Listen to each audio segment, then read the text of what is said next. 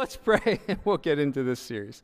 Father, we just thank you for who you are, God, creator, fully sovereign over all things, and filled with love and mercy. And you love us so much, you sent your Son Jesus to rescue us. And we pray, Holy Spirit, that this series would, would be um, just life transforming for all of us, that we would grow and become more like you as a result. And we ask this in the name of Jesus Christ. Amen.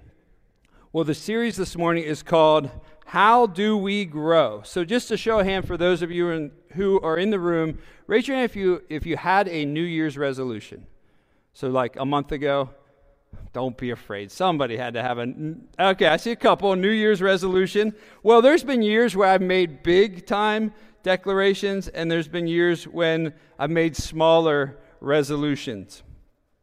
And this year, my modest goal, I have like fitness stuff I track. All it says for January is I want to be able to fit in my snow pants better than I did in December. So that's my big New Year's resolution. And this afternoon, if we get more snow, I'll let you know if I achieved that for the month of January. But really, if you do New Year's resolutions, this is about the time that they, the wheels start to fall off. So we got these big plans, and then end of January, into February, things start to fall off a little bit. So this series, take that whole picture of resolutions out of your mind. So what we're talking about is spiritual growth, transformation from the inside out. If you could just project the picture of the acorn and the oak tree. So, this is a cool picture I found online. So, you get a picture of an acorn that eventually turns into that massive tree behind the acorn. And spiritually speaking, that's what the Lord wants to do in us. He wants to take this little seed form of response to the gospel, and then we're to grow and when we grow, we're going to grow deep roots into the Lord. We're going to have spiritual fruit that pleases the Lord. And we're going to be able to provide shelter, spiritual shelter, and refreshment to those around us. So have that image in your mind. You are hopefully somewhere in the process from the acorn to the oak tree. Now, probably if we're honest, most of our oak trees, if we've been a Christian for a while, have like missing branches that got lopped off because of some storm or life pressure. So we, we might not look quite as beautiful as that tree, but as we seek the Lord, our roots will grow deep. So for the next five weeks, we're going to be answering the question how do we grow? Now, one of the other things I want you to think about, don't think about this as like five steps to Christian maturity or Christian growth. Think of this more like what are five ingredients that go into the stew of Christian growth? So, if we're making soup, what are some of the key ingredients that will help us grow as Christians? We're going to look at five major ones in the next five weeks, but there are many more. So, this is not an exhaustive list. This is just a list that has five of the very key ingredients. But before we even get into the first ingredient for the day, which is rest in what Christ has done, we have to back up a little bit more. Because all Christian growth has to start with somebody becoming a Christian. That might seem really obvious, but you can't grow spiritually if you're not a Christian. And so I just want to talk for a moment about that. I mean, think of it this way you can't be an apple tree that produces apples if you're not an apple tree. Kids in the room, that seems pretty simple. So, you, no, no tree that's not an apple tree has ever produced apples. We can't grow spiritually if we don't know the living God. So, what makes someone a Christian? How does someone become a Christian? In order for someone to become a Christian, they must put their trust in Jesus as Lord, King, and Savior through genuine faith and repentance. So, in order for someone to trust, to become a Christian, they have to put their trust in Jesus. Let me read a really clear verse on this subject. For by grace you have been saved through faith. This is not your own doing. It is the gift of God, not a result of works, so that no one may boast. In other words, God's unearned, unmerited favor is given to us through Jesus Christ, the gift of salvation. And in order to become a Christian, to begin this spiritual journey of spiritual growth in the Lord, we have to receive that gift. And we receive that gift through genuine faith when we genuinely put our trust in Jesus. We believe He is God and perfect man. We believe that He obeyed the Father perfectly while He was on earth. We believe that He died upon, upon the cross, and when He hung there, He took the punishment that we all deserved. And then He rose on the third day, conquering sin and death. We need to believe that, to trust in that. See, genuine faith and genuine repentance is a gift of the Holy Spirit. So faith is the one side, repentance is the other. So by the power of the Holy Spirit, we turn from our sins and our moral behavior, from both our good works and our bad, and we trust in the Lord. Genuine repentance is demonstrated by ongoing trust and submission to Jesus as King. We trust in Him. So, before we get into any ingredients of how we grow, the first question we all need to ask is Are we in the family? Do we know the living God through faith in Jesus Christ? And the amazing thing, the amazing reality of the Bible is it says, if anyone calls on the name of the Lord, he or she will be saved. So if that's you, you can call out to the Lord while I'm preaching, on your way home. Um, you can talk to him immediately. And so I would highly, strongly encourage you to do that. So let's get to the key ingredient in the stew of spiritual growth today. We're going to look at one big ingredient and we're going to look at four facets of that ingredient. And the ingredient is resting in what Christ has done. The first ingredient to growth is going to be rest.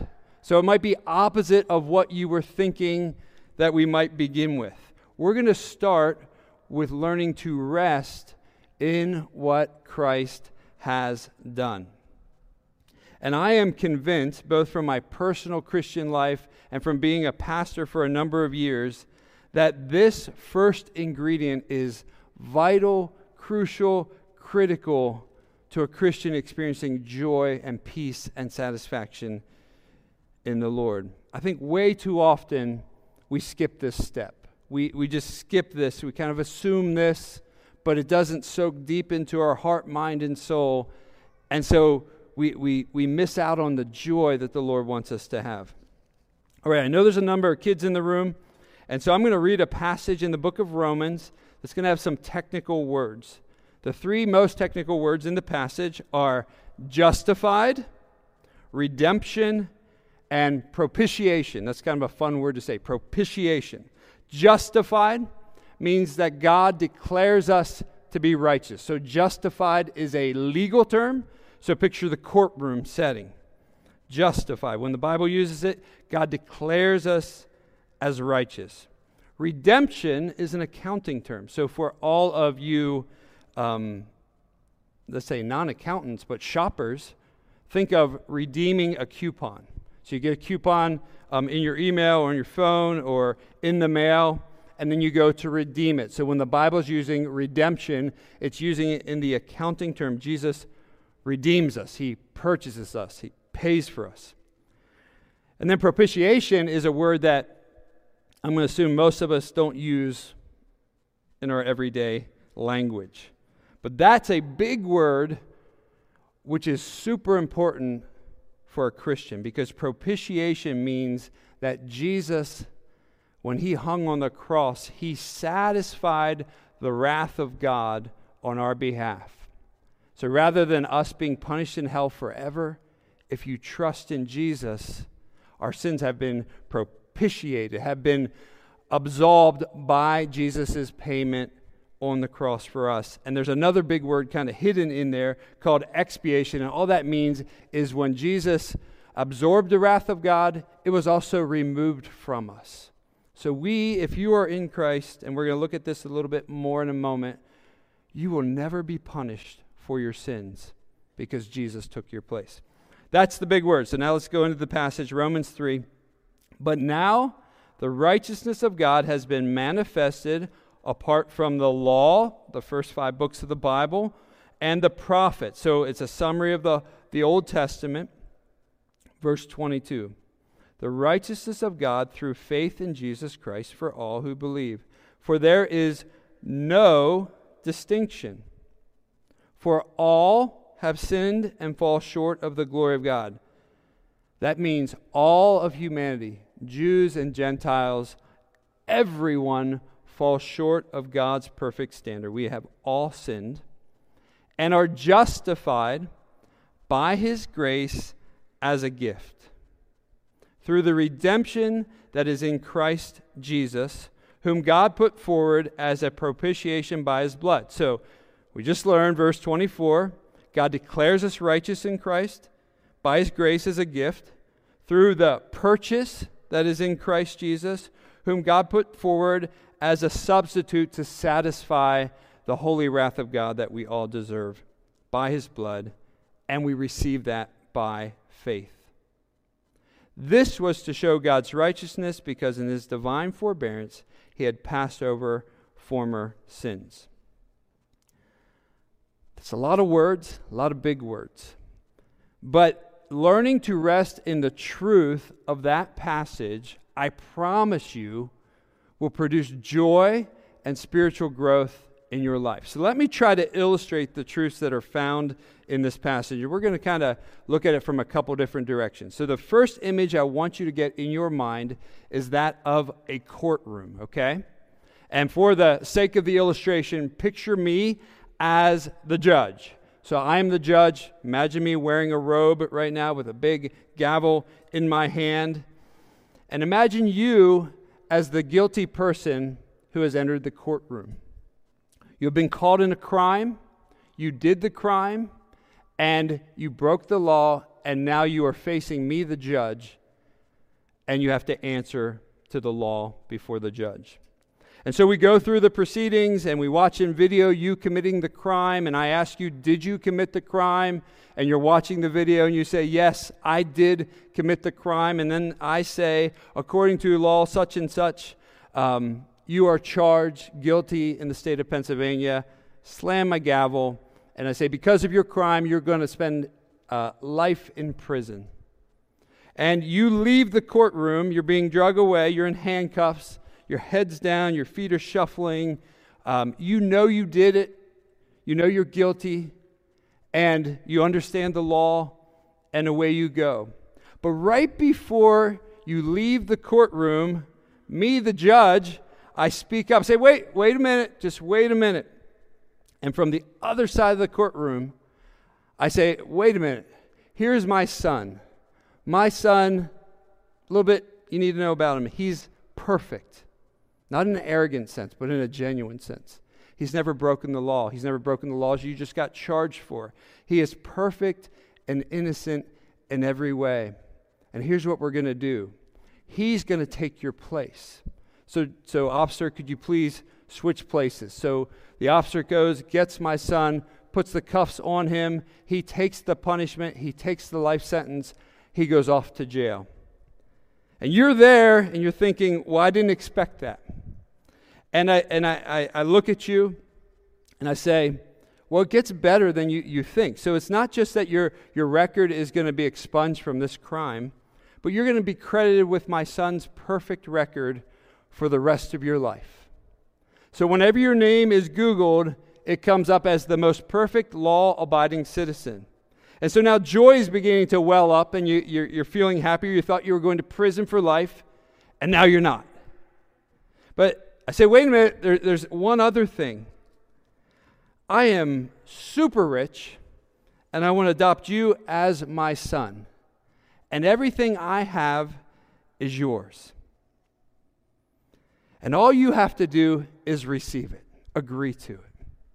So it takes you all about a nanosecond, and you say, Sure. So just imagine that. You woke up that morning thinking you're going to spend a life in prison. You go home in the afternoon, for sake of illustration, you're filthy rich, you're adopted by the judge himself, and all of it is completely undeserved. And you go home and you Google your name, and it was just like the judge said completely covered, perfect record. Well, that is what this, these verses are talking about. That is the biblical picture of salvation. See, we are born sinful, enemies of God. If you've trusted in Christ, there was a moment in time that was your courtroom experience where that exchange happened.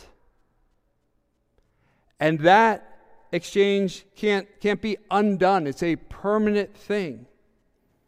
And that is the reality of having a personal trust in Jesus. Listen to how the Apostle Paul describes this how we should rest in Christ's righteousness. In the parentheses, I have the word imputed. That just means credited. We want to rest in what Christ has done on our behalf. This is one of my absolute favorite verses in the Bible. For our sake, he made him to be sin who knew no sin, so that in him we might become the righteousness of God. He made Jesus, who knew no sin, to be sin, to be credited with our sins. And us who trust in him, we are credited and clothed with his perfect righteousness. The theologians call it the divine exchange. So, what that means is if you are a Christian, you are covered and clothed with Christ's righteousness.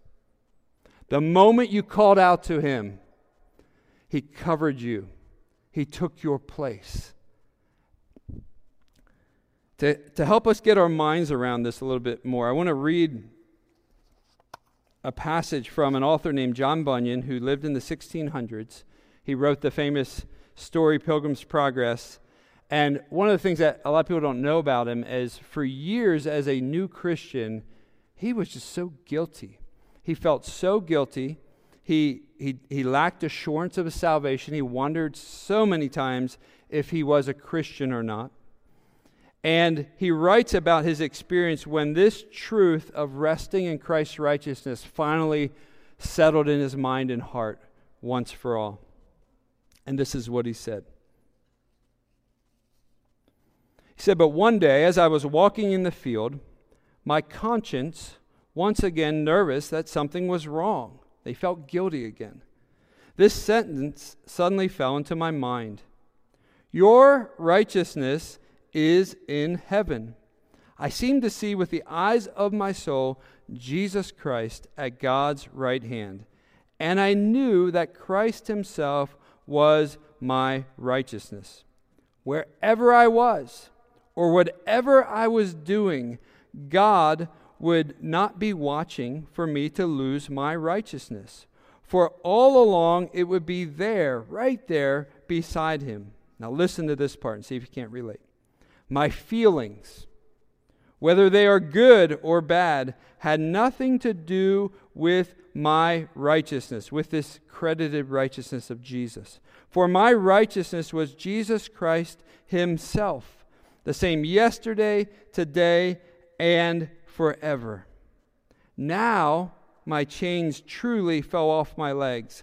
I was set free from my worry, the captivity of fear. My temptations also fled away.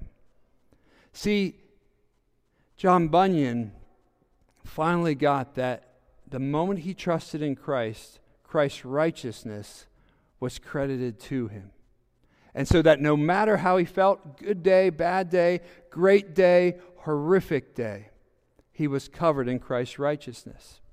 Because I still think that you all are not 100% convinced, I have one more illustration.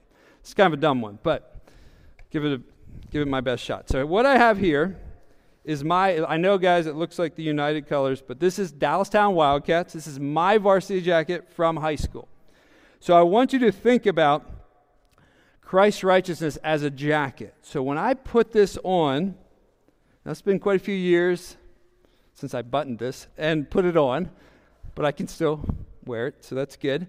When I put it on, especially when I turn around, I am part of the Dallastown Wildcats. All the athletes that ever uh, went to that particular high school. And when I put it on now, I'm obviously not near as fast as I was when I was 17 or 16 years old. I was a runner. Um, I'm not, I mean, I'm slow. I'm really slow right now. But when you put this jacket on, my identity is with the Dallastown Wildcats, not how fast or slow I'm running or doing other athletic events. That is what happens when you trust in Christ. It is on you. You are covered and clothed in his righteousness. Later on in this series, we're going to talk about Christian growth and maturity. We're not talking about that right now. We are talking about positionally, you are secure with the living God because of Christ's righteousness covering you and clothing you. This poor varsity jacket, I think my parents spent way too much money on it, and I probably wore it like three times. So Dad, I'm still getting use of it if you're watching from Florida. Thank you for buying it. Um, so you get the idea. We are to rest in that. So that means when you wake up tomorrow morning, Lord, thank you that I'm covered and clothed in Christ's perfect righteousness. When you go to sleep tonight, Lord, thank you that I'm covered and clothed in Christ's perfect righteousness. Rest in that. All right, that first point took way too long, so we'll pick up the pace here. Second point rest in Christ's forgiveness. Going to rest in his righteousness. We're going to rest in the forgiveness that Christ has purchased for you. Ephesians chapter 4. I'm going to read the whole verse, verse 432, but I just want you to really consider the last phrase. Be kind to one another it's always good to do. Tenderhearted, forgiving one another. Now get this phrase as God in Christ forgave you. As God in Christ forgave you. When you trusted in Jesus, God in Christ forgave you. He forgave you of your past sins, of your present sins, of your future sins. God forgave you of everything that every wrong you've ever done. Listen to this uh, psalm, Psalm 130. If you, O Lord, should mark iniquities, O Lord, who could stand? If you, creator of heaven and earth, perfect judge, kept track of all my sins, who could stand? But with you there is forgiveness, that you may be feared. You are forgiven if you are a Christian.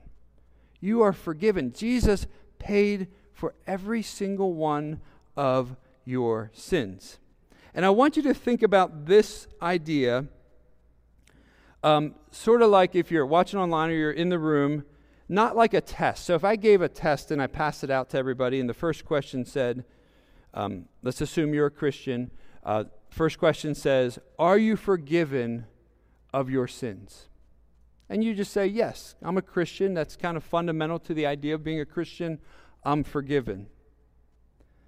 But if then I ask more probing questions, do you often feel guilty about sins of your past? Do you feel guilty about parental failures? Do you feel uh, guilty about um, failures as a husband or as a wife or as a friend or as a neighbor? Do you feel guilty about times where you tried to help people and it, it just crashed and burned? Do you feel, feel guilty like every direction you look, there are things that weigh on you? That is a normal Christian experience. But I think as we learn to rest in what Jesus has done, our normal Christian experience will be much more, Lord, thank you. All those things are true. I really did those things, but you have paid for them all. You have forgiven every single one of them. See, it's not a stretch. I, I mean, we could just focus on me. I have done some terrible things in my life, many before I was a Christian. and many in this town before I was a Christian as a college student. And so I can drive certain places and remember certain things. And I, I need to remember Jesus paid for every one of those sins. It's good to feel a godly sorrow, a regret, a grief. But when it turns into shame and condemnation and just paralyzes you, that is not what Jesus has for you. He wants us to rest in his forgiveness.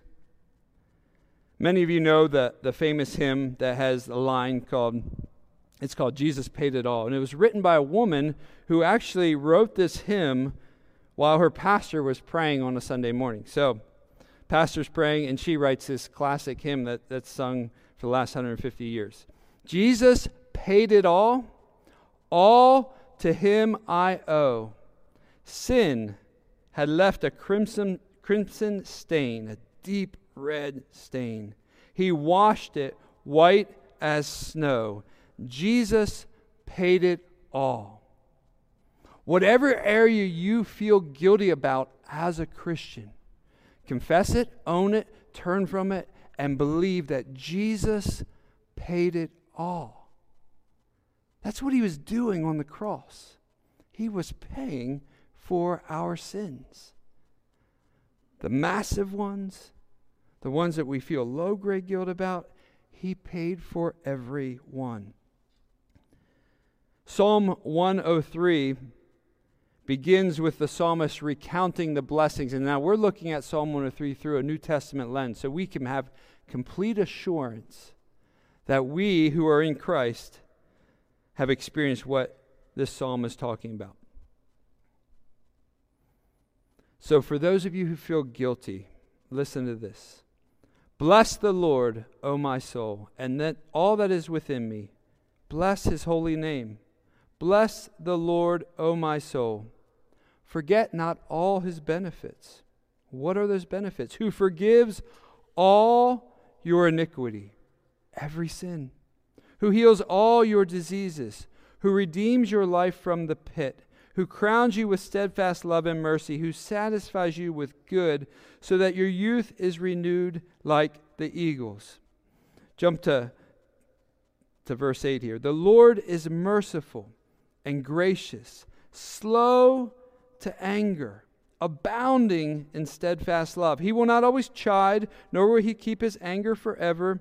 He does not deal with us according to our sins he deals with us as Christians according to Christ's righteousness that covers us and clothes us, nor repay us according to our iniquities. For as high as the heavens are above the earth, so great is his steadfast love towards those who fear him. As far as the east is from the west, so far does he remove our transgressions from us. As far as east is from west. That's how far he removes our sins, our transgressions, our breaking of his law from us. You're to rest in that. As a father shows compassion to his children, so the Lord shows compassion to those who fear him. But the reality is, you feel guilty at times. So I want to help you with that. God wants to help you with that. I want you to imagine that you're driving in your car and you look in your rear view mirror. And as you look in the mirror, you see, oh man, I forgot I did that. That was a terrible thing that I did. And, and as you look, you, you're starting to see more and more things. Maybe you see your grown children. If only I would have done this. If only I would have done that. If only I would have said this and wouldn't have said that. And you just all these things are just starting to, to stack up. Then you, you go down the line of marriage. If only I would have been more like this. If only I would have been more like that. And I want you to imagine on the mirror as you're looking in your car, we'll use a truck because they have bigger mirrors. You're looking in your truck, you have a big old mirror there. You're seeing these scenes in the rearview mirror as you look back.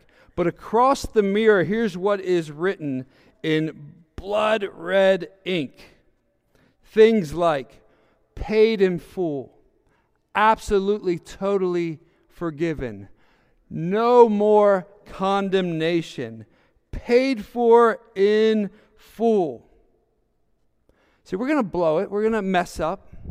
But as Christians, we are forgiven.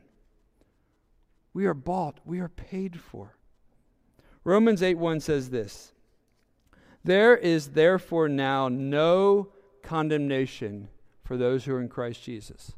There is no eternal condemnation, there is no punishment eternally waiting for us. We are forgiven.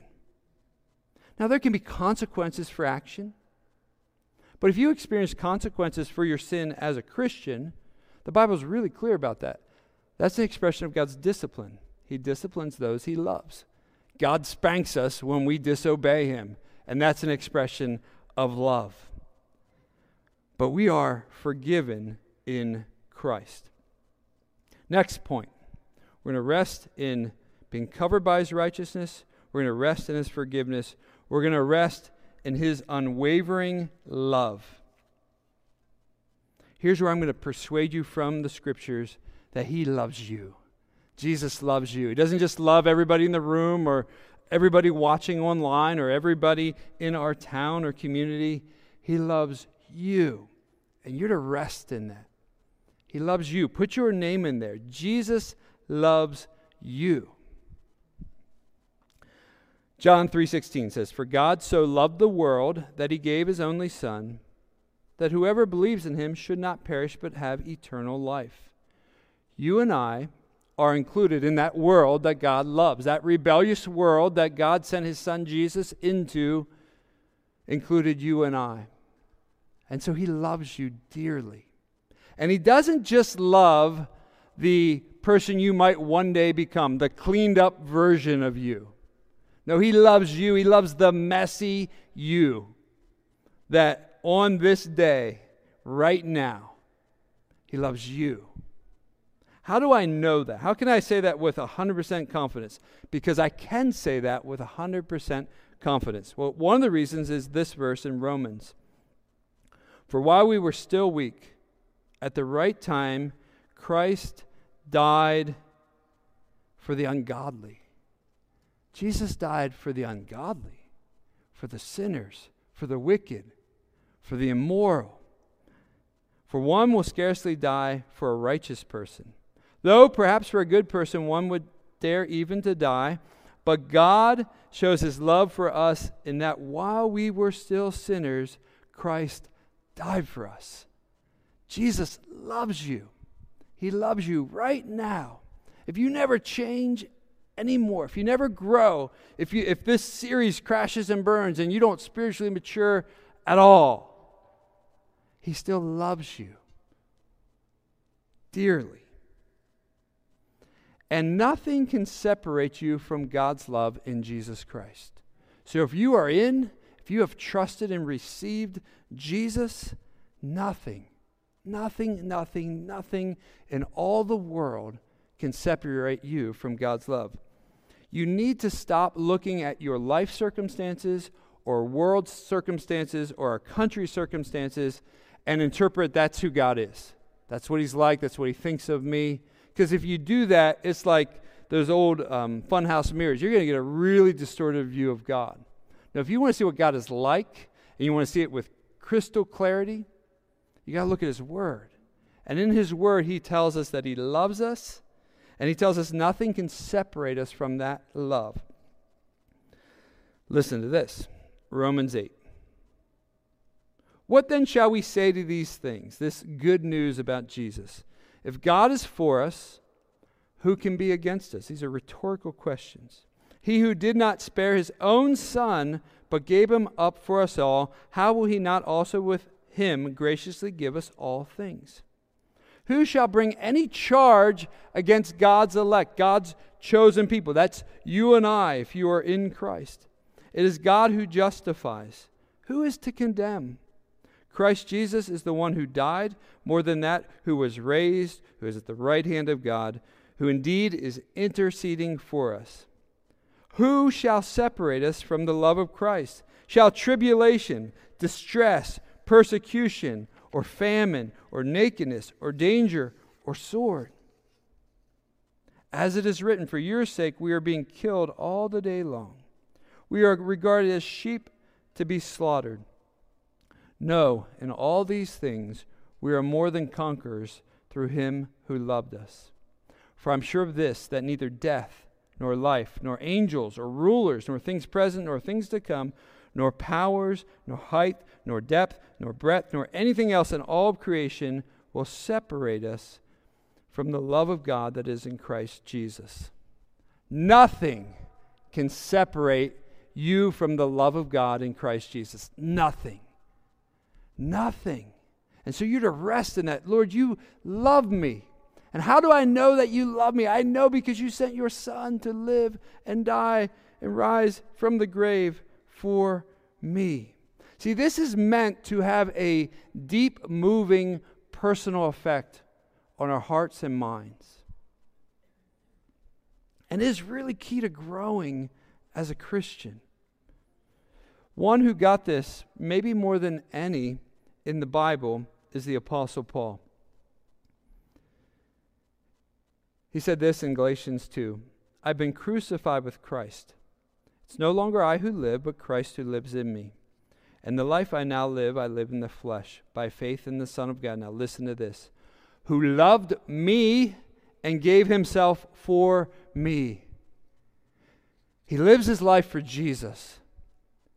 And he says, who loved me and gave himself for me. See, Paul had a personal awareness of God's specific love for him. God wants you to have the exact same personal awareness of his love for you. Now you might be thinking, well, that's the Apostle Paul. That's the church planter of the ages. That's the writer of many of our New Testament um, letters. Of course, he loves the Apostle Paul. Well, the Apostle Paul has done a lot more wrong things than you have. The Apostle Paul, before he was called Paul, was called Saul. He was a Pharisee. He was named after King Saul of the Old Testament. And we have glimpses of his pre Christian life, and they're not flattering. The first account we see is Stephen, the first Christian to be martyred, to be killed for the faith. He's dying. And it says Saul is there approving of his death. The Apostle Paul, then, before he became a Christian, right when he was becoming a Christian, he's on the road to Damascus. He has a list of names of Christians that he's going to hunt down and imprison and possibly be killed for their faith in Jesus. So he had blood on his hands. Jesus himself, when he spoke to Paul on the road to Damascus, says, Saul, Saul, why do you persecute me? See, the Apostle Paul was being charged with persecution of Jesus himself. I've done a lot of wrong things. That's not one on my record, for sure. So when he understood the gospel for the first time, it amazed him. And that's why he can say, Who loved me and gave himself for me. Rest in Christ's love for you. Last point rest in your adoption. All right, that's right. Rest in your adoption. You're not just forgiven, you're not just paid for in a legal sense. You're in the family. You've been brought in. You're a son or daughter. That changes everything. My kids talk to me differently than every other kid in this room or every other kid that I know. They, they, they approach me with much more boldness and confidence and work me over for things, just like I did my parents. Why do they do that? Because I'm their dad. That's why they do that. That's, that, that's a unique relationship. That, that changes everything. Listen to this verse. But to all who did receive him, who believed in his name, he gave the right to become children of God, who were born not of blood, nor of the will of flesh, nor of the will of man, but of God. When you trusted in Jesus, that moment you were adopted. You became God's son or daughter. And he had great delight in adopting you of welcoming you into the family. He had great delight in being your dad, just like many of us have left hospitals with our, our children, or those of you adopted have been, have been in the court scenes where it's become official, and you see the joy on the parent's face. God delighted in your adoption. You should rest in that. The fact that you can call God Father and He hears you immediately as His own son or daughter is amazing. I want you to think about a father's watchfulness. And we're going to talk about a father. I want you to imagine the, the best father you can imagine, and God is far better than that. Want you just think about a father's watchfulness. A good human father. He's going to watch out for his children, he's going to care for them, he's going to protect them, he's going to be mindful of them.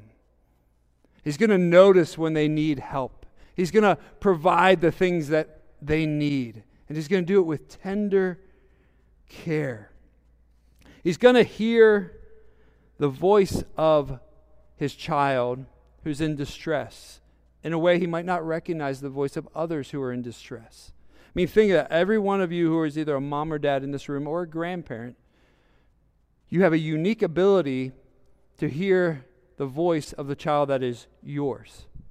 So, I remember when malls were a thing. They're, they're not much of a thing right now. But even when my oldest was a toddler, um, malls were still a little bit more of a thing. And I remember we'd go to those crazy um, kid places at the mall where it's just stressed out parents and, and kids running everywhere. Well, if Isaac would be crying or hurt or need help, I could hear his cry uniquely and distinctly in a way that all the other little girls and boys, I'm not really, I'm not their dad. I'm not responding unless it's catastrophic.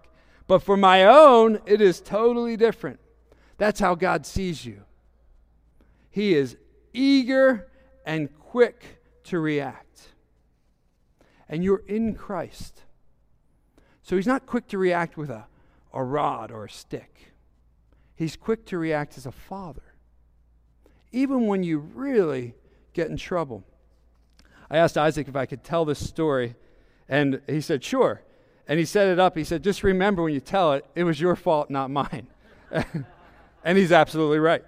So here's the story. This is a true story. We were camping and mountain biking, and uh, it was myself and a friend, and Isaac and uh, my friend's sons. And four of us were more capable on mountain bikes. Isaac was kind of new to it. It was a number of years ago. And we get separated from two of the teenage boys, so it's two dads and, and Isaac. And uh, we're at the top of this really steep, rocky trail that I, I didn't really know, and it looked pretty sketchy. So I give him some really brief instructions. Say, so just get way behind your seat, just clamp those brakes hard, and you'll be fine. The last thing I heard him say was, This is not safe. And sounded just like Mary when she says stuff like that. And I, that of the year, look back and say, well, it might not be safe, but it's going to be a ton of fun. See you at the bottom. And, and so um, the other dad was up front. I'm in the middle. Isaac's behind us. And we're just kind of going down slowly. And we've ridden mountain bikes quite a bit. So we're just kind of working our way down through. And all of a sudden, Isaac comes flying by us. He panicked, let go of the brakes, and he is just full speed. And i'm thinking oh this is this is going to be bad. This is not going to end well. And it didn't end well. So he's flying by us. We're watching. Now we're going faster trying to keep up with however this is going to end. And there's a very large tree real large diameter cut in half and laying on the side of the trail. And he crashes smack into that, that tree. Instead of crying instead of yelling he just fell limp. And there was nothing and we have seen, you know, he, by this time he's a teenager, so we dealt with uh, kid injuries and stuff. The quiet ones are more scary than the loud ones. And so there was nothing. And I'm his dad. And so think I thought of a number of things. Oh man, it's gonna be a tough one to explain to Mary. um, that, that, that one entered my mind. But the immediate response wasn't, why didn't you use your brakes? It wasn't correct. It wasn't, what were you thinking? I told you what to do and you didn't listen to me. No, my immediate response was, besides fear, was compassion, care, love for my child who just had a catastrophic wreck. And we prayed, and miraculously, he walked away. Wasn't even hurt, which was amazing. But the point is, he crashed. And I wasn't there with a stick or with a, a mountain bike instruction book, like, this is how you need to ride. And he is right, it was my fault. I didn't really prepare him, and I on it. I'm not God, I'm not perfect, but even imperfect, my heart was for him. Even when you mess up as a Christian, God's heart is for you as his son or daughter. We put ourselves in probation with the Lord. He doesn't put you in probation. If you really mess up, you think, oh, I, I just need to stay away. And he's a stay away from this book for a while, maybe even stay away from God's people for a while. I'm just going to stay away. And you functionally put yourself on probation. And then when you feel good enough, you kind of work your way back up. Well, if that's you, if that's your pattern, you don't understand what Jesus has done for you. You don't understand what God thinks of you and how much He loves and delights in you. I mean, one more parent illustration. Imagine your son or daughter is bloody and messy. They fall, their knees are scuned up, there's blood, there's tears, there's snot. It's a mess. And they come to you as a mom or dad, and here's what you don't say to them go outside, go clean yourself up, and then when you're all cleaned up, you can come sit on my lap. No.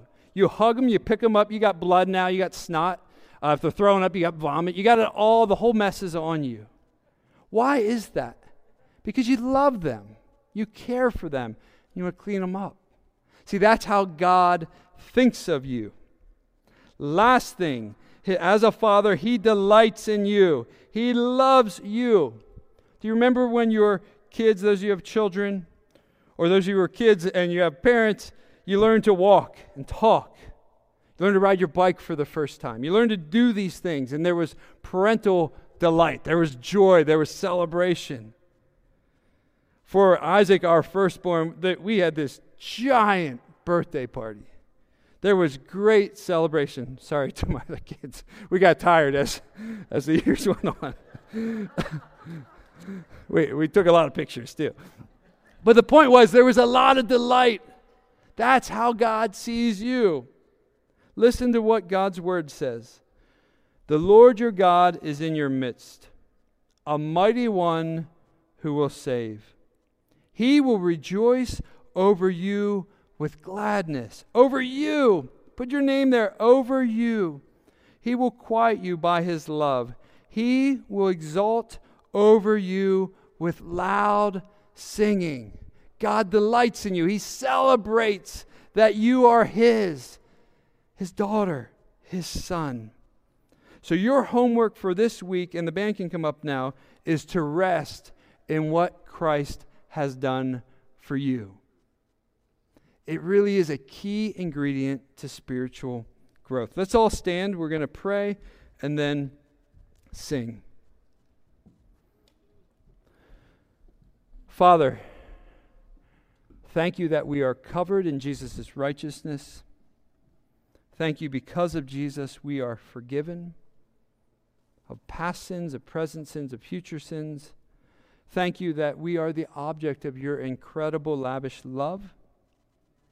And thank you that we are not unfamiliar to you, but we are your sons and your daughters. I pray these truths would be transformational for everybody watching and everybody in the room. And we look to you and ask this in the name of Jesus Christ. Amen.